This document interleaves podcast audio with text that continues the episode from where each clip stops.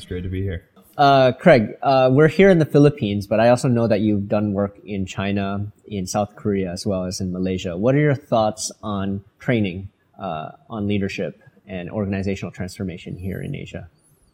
There's such a vibrant energy here in Asia right now, and I think that's centered around the opportunities for change. I think people are really excited about the changes that are taking place in, in their countries, and those changes are are visible. You can see these countries changing not only with the buildings and like the physical space and the layout and the development that we see, but also in the organizations. And so we have organizations like Ayala and and Sunway that are kind of leading the charge in, in their respective countries on becoming 21st century tree companies that are not only meeting the needs of their of their customers, but are also very engaged in building their communities. Mm. Um, and the great thing about doing trainings here in Asia is we have the opportunity to work with it, to work with everyone from senior level executives down to students and everyone in between. We work with entrepreneurs, we work with with politicians, we work with individuals who are in nonprofits as well as those who are, who are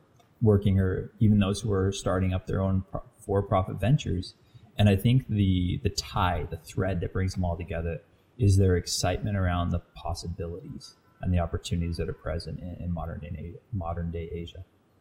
So your research focuses on organizational transformation and organizational learning. So help us understand uh, when when did you become when did you become passionate about this subject that you would take a do a PhD to study it?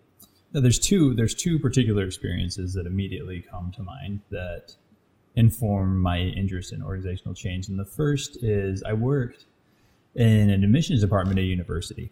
And what I found when I was working there is that the department, as well as the broader umbrella that it sat in the university, was incredibly resistant to change. They refused to change most of their processes, change personnel. And this really had negative impacts not only on the students, but also on the faculty and the staff and on the organization of the university as a whole. I compare that to my experience playing baseball for the college baseball team or the university that I went to, and this was a an organization or a, an organization, uh, a team that went from being a very mediocre to subpar baseball team to being one of the top baseball teams in the nation over the course of three or four years, and my interest has been in why do some organizations are they able to make those sort of transformations whereas some other organizations are either reluctant to do so, don't know how to, or just are so enmeshed in what they their current practices that they're just inert and they can't change. And so let's talk about those two experiences. You're, you're the the one at the admissions uh, department as well as the one at the baseball team. What was the key difference between these two organizations, between these two systems? Yeah, I think the key differentiator was there was a, a culture shift that took place on the baseball team, and there was a willingness by everyone involved with the team coaches, players, trainers, everyone down to even the people mm. who did mm. laundry um, for us a willingness to change, to look at old processes that weren't producing outcomes that, that were successful and to throw those out and to try something new. And the admissions department refused to even consider ideas that mm. were new that mm. might improve processes. What sparked that change in the baseball team? Yeah, that's a really good question, and I've thought about this, and it's difficult to pin down an exact moment where, you know, on this side it was it was a poor baseball team, and on this side it was a good baseball team. I don't think there actually is one. What happened was, in my second year in the program, the team experienced a little bit of success, and from that success, the team there's culture on the team started to shift from being mm-hmm. one of just accepting mediocrity to one that no longer accepted mediocrity, but that really wanted to excel. And then in my third year in the program, we regressed a little bit. We went back to some old habits. And I think that that was kind of the awakening moment for us going into my third year or my fourth and final year in the program, where there was just a wholesale embrace by the entire team, everyone who was a part of it, in the idea that we can and will be a very successful team.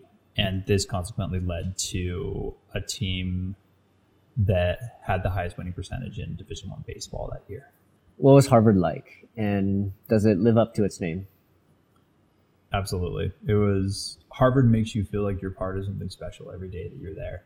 And I think that the real value that Harvard has, don't get me wrong, the professors are excellent. They're some of the most, they're some of the leading researchers in the world on their topics. But the real value of Harvard is that they get very talented, driven students who, who you who you then become part of a community with and you learn from each other. Mm. And so some of my most cherished Harvard memories, as well as the, the most formative learning experience that I had came from interactions with peers mm. more so than with interactions with curriculum or professors. Mm. So I am, am, regularly in touch with my my friends from HGSE. Mm. Um, anytime that I'm in one of their cities for a conference or for business, I will try to meet up mm. with them because those those connections are so strong and so important to me that I mm-hmm.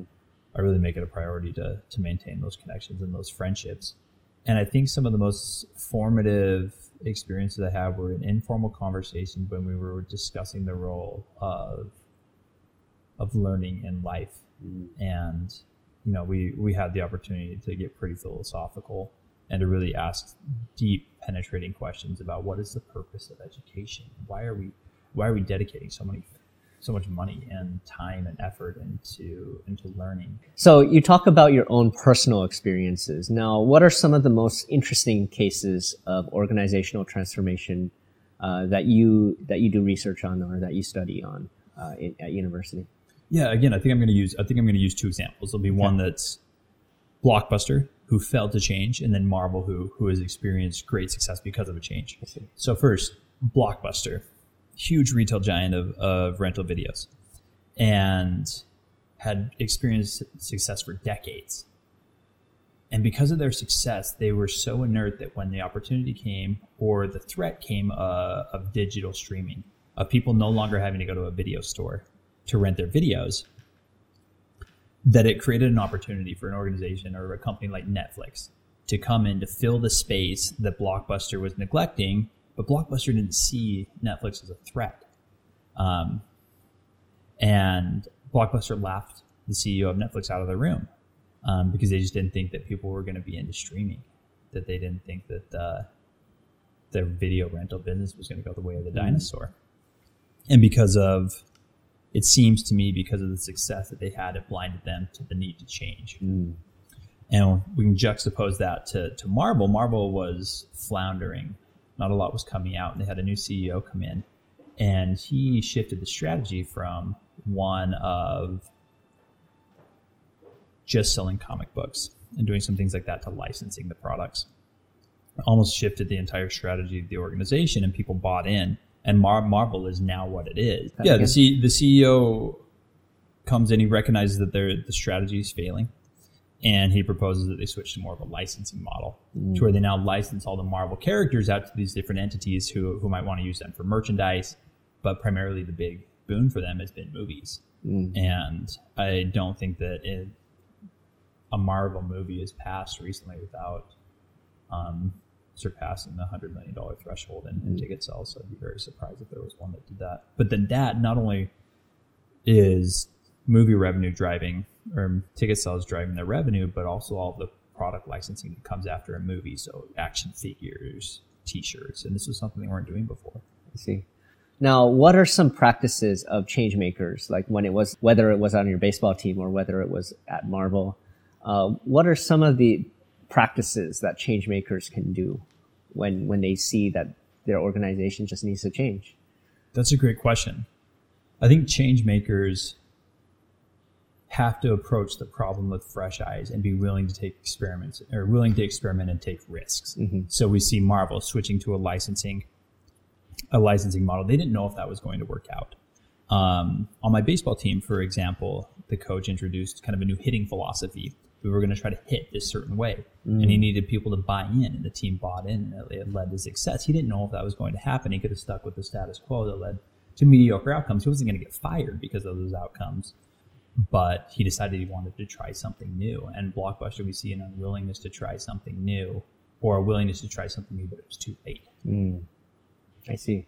And so, um, what is some advice that you want to, that you can give to change makers who seem to be, you know, face like impossible situations, impossible, impossible environment to make that change. Yeah, I have, I have two pieces of advice that I think are critical.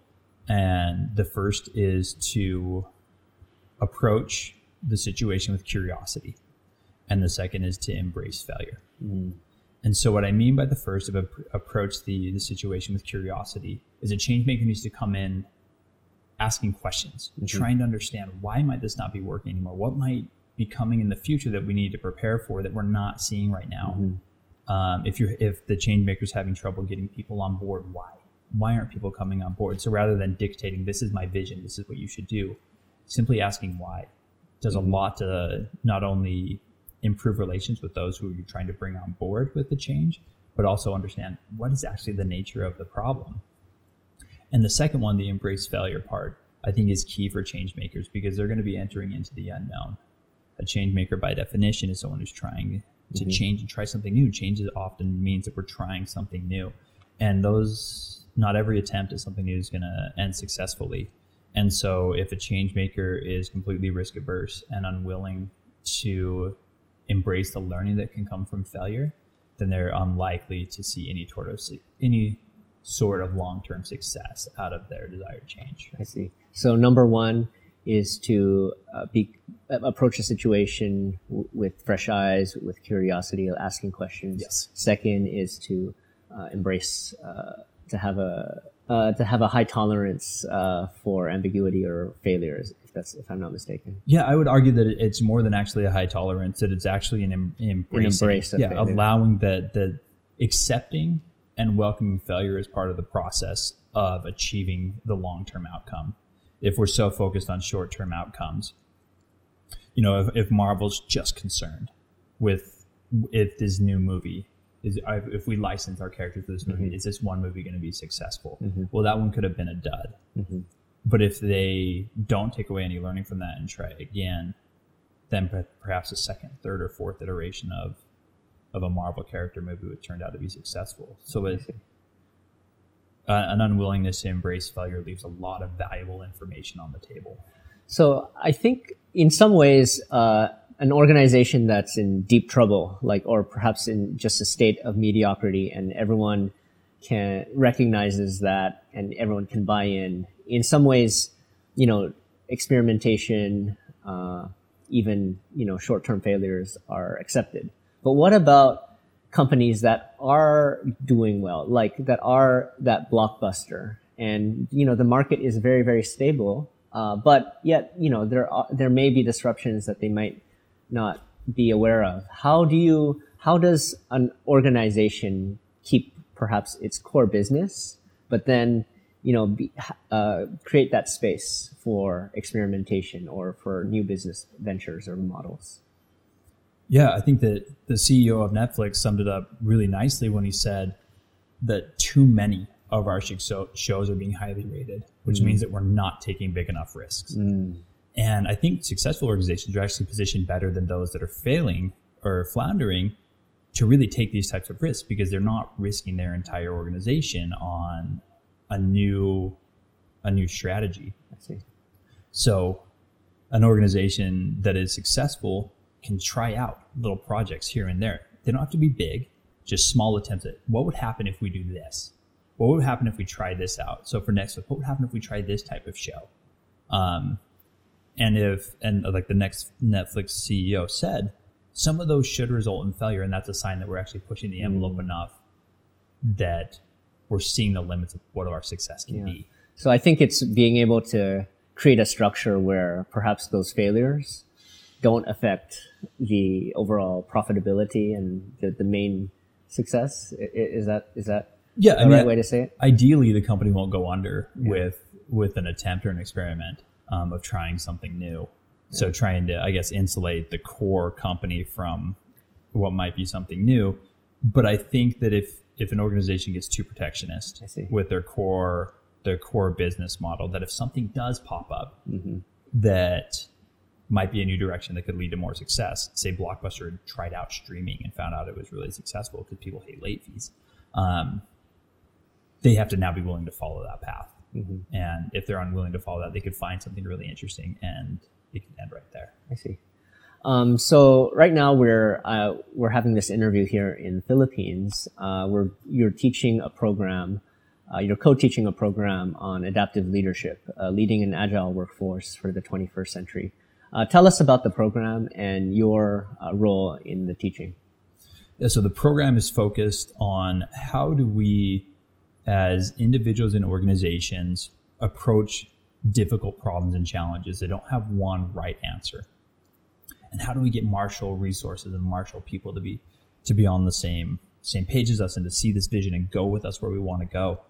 Um, and my role in that, yeah, as a co-teacher, is I'll be facilitating a lot of discussions so that we can help our participants learn from each other. There's so much mm-hmm. experience and rich, diverse backgrounds in the participants. And if we can get them to speak to each other and to share their experiences with each other, there's a lot of learning that can happen that way. So I'll be doing a lot of that. In addition to that, I'll be running a case study where we look at um, the organization TechnoServe, who deals with poverty and trying to alleviate poverty how they went into Haiti and through changing the way that the supply chain operated by offering microfinance loans was able to improve the outcomes of over 30,000 Haitian mango farmers. Mm, wow. And it was a very difficult problem. It had a lot of stakeholders and it, they couldn't top down mandated change. They had to get everyone on the same page and move forward together. Mm. Uh, so the program is called Adaptive Leadership, but it also integrates uh, elements of design thinking uh, I know that you worked at a design thinking firm um, back in, in the United States. Now, what um, in organizational transformation, what is the relevance? How, how is design thinking used uh, in organizational transformation? So there's two things about design thinking that I think are really important for organizational change. The first is, and we've already talked about it, is experimentation, mm-hmm. and the mm-hmm. second is empathy. Mm-hmm. And why is empathy so important? often in organizational change initiatives, we forget these are actual humans that have to implement, first have to buy in the organizational yeah. change, which is difficult enough, but then they have to implement the organizational change. And empathy, if we begin the organizational change process by trying to empathize with those who are going to be implementing the organizational change, we're much more likely to get them on board because we have an idea about why they might not want to okay. or why they why they might want to, but we also might get a better idea of what the problem is because we're talking to people who actually are doing this work every day. And this goes back into the idea of the curiosity mindset is asking questions why and trying to understand the perspective of the stakeholders involved in the change is likely to lead to better outcomes than simply trying to push something through. So, what are some uh, change initiatives that have happened in government or in municipalities? Yeah, I think one of the most impactful changes that has taken place in the last 10 years in governments is the formation of what are called behavioral insight teams or nudge units. Um, and these have increased outcomes or improved outcomes for organ donation, retirement savings, voting. I mean, what they do is these are, it started out in the, in the United Kingdom with what's called the, the original behavioral insight team. And it was just a small group of, of five or six um, employees, and they just tried to implement behavioral economics into policy. That's their entire goal, and they quickly had successes with the, the British Police Department or the British Police Academy, as well as retirement savings um, of new employees coming into the to the British government, and other or other governments started to see the success that the British government was having with applying behavioral economics to um, to policy, and subsequently a number of other countries. I think it's something like 40 now mm-hmm. have behavioral teams who apply um, behavioral decision making, behavioral economics to policy, and it, it really has improved outcomes for a, a number of people in, in, disparate countries across the world. Wow. Uh, what are some what's some of the impact that's been made in other countries? Yeah, so they that's a good question. Um, some of the the highest profile examples, as I mentioned, is organ donation by simply changing the way that a person signed up to be an organ donor mm. from it being a default of no to a default of yes increases organ donation by something like 50 to 60 percent wow. um, by changing the default savings rate on a on an incoming employee from zero to two percent or zero or two percent to five percent is going to equal hundreds of thousands of dollars in increased in, in retirement saving for employees. For voting, there's been a recent push to just have the default be that you're automatically enrolled to vote when you apply for a driver's license. And these have long term consequences for countries. The more individuals they can get to vote, the better the democracies are going to work. The more organ donors they have, more lives are going to be saved.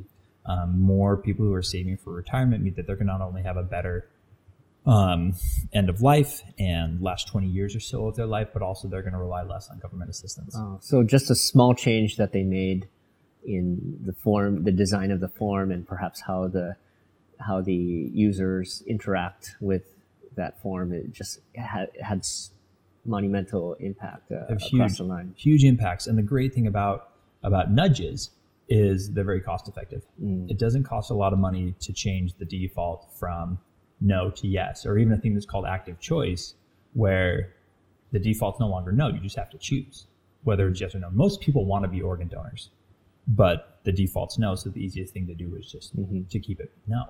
If you just make people choose, organ donations also go up. So it's a very simple application of design thinking. Yes. And what are some of the industries that you think are in which this framework of adaptive leadership uh, of design thinking are most relevant right now? I think any industry that is experiencing turmoil and as well as rapid growth fits well with adaptive leadership and design thinking. And honestly, that seems like every industry at the moment. It seems like the the days of a stable industry um, maintaining its basically the way that the industry operates, maintaining that over decades is not going to happen anymore. We could see the entire trucking industry be wiped out in the next five years Mm. because all trucks will be self-driving, Mhm. Which for the last 80 years they haven't been, obviously.